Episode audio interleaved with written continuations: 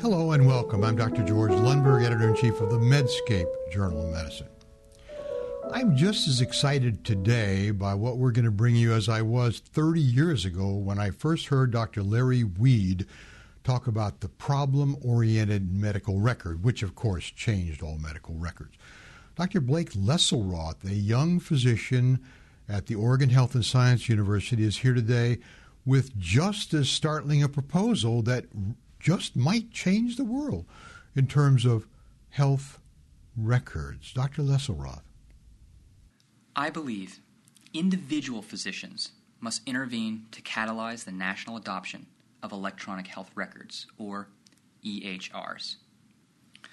Research has shown that EHRs are slow to penetrate our healthcare landscape despite the potential benefits, including better quality, error reduction, and $80 billion annually in cost savings. Although the federal government has begun investing in EHRs, widespread diffusion has been thwarted by misaligned financial incentives and a fragmented healthcare infrastructure.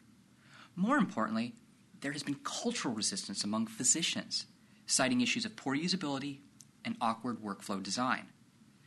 Virtually every other industry has exploited technology and, in turn, captured a market premium. Apple changed multimedia, Amazon revolutionized retail, and Google democratized access to knowledge. By contrast, EHR interfaces tend to be faithful representations of paper records. We must therefore ask how can we do better than paper if we are to capture the clinician's imagination? Three things must happen. First, the record must include tools such as information filters and pre appraised resources to address pressures of a busy practice. Second, we need context dependent decision aids to support problem solving. And third, we should borrow innovative ideas from other industries. What if clinical histories were depicted using multimedia and therapeutic interventions were represented using graphics? What if patients updated their data using automated kiosks like patrons at an airport.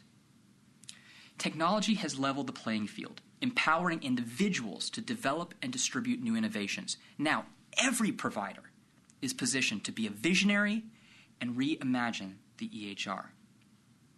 This can be done several ways. Health policy advocates and federal administrators can finance and support open source development communities. Clinical educators can can include bioinformatics in their curriculum. And frontline clinicians can avail themselves of the IT literature to inform product design and pilot new technology. The provider working at the intersection between technology and medicine is destined to reinvent the health record and drive adoption.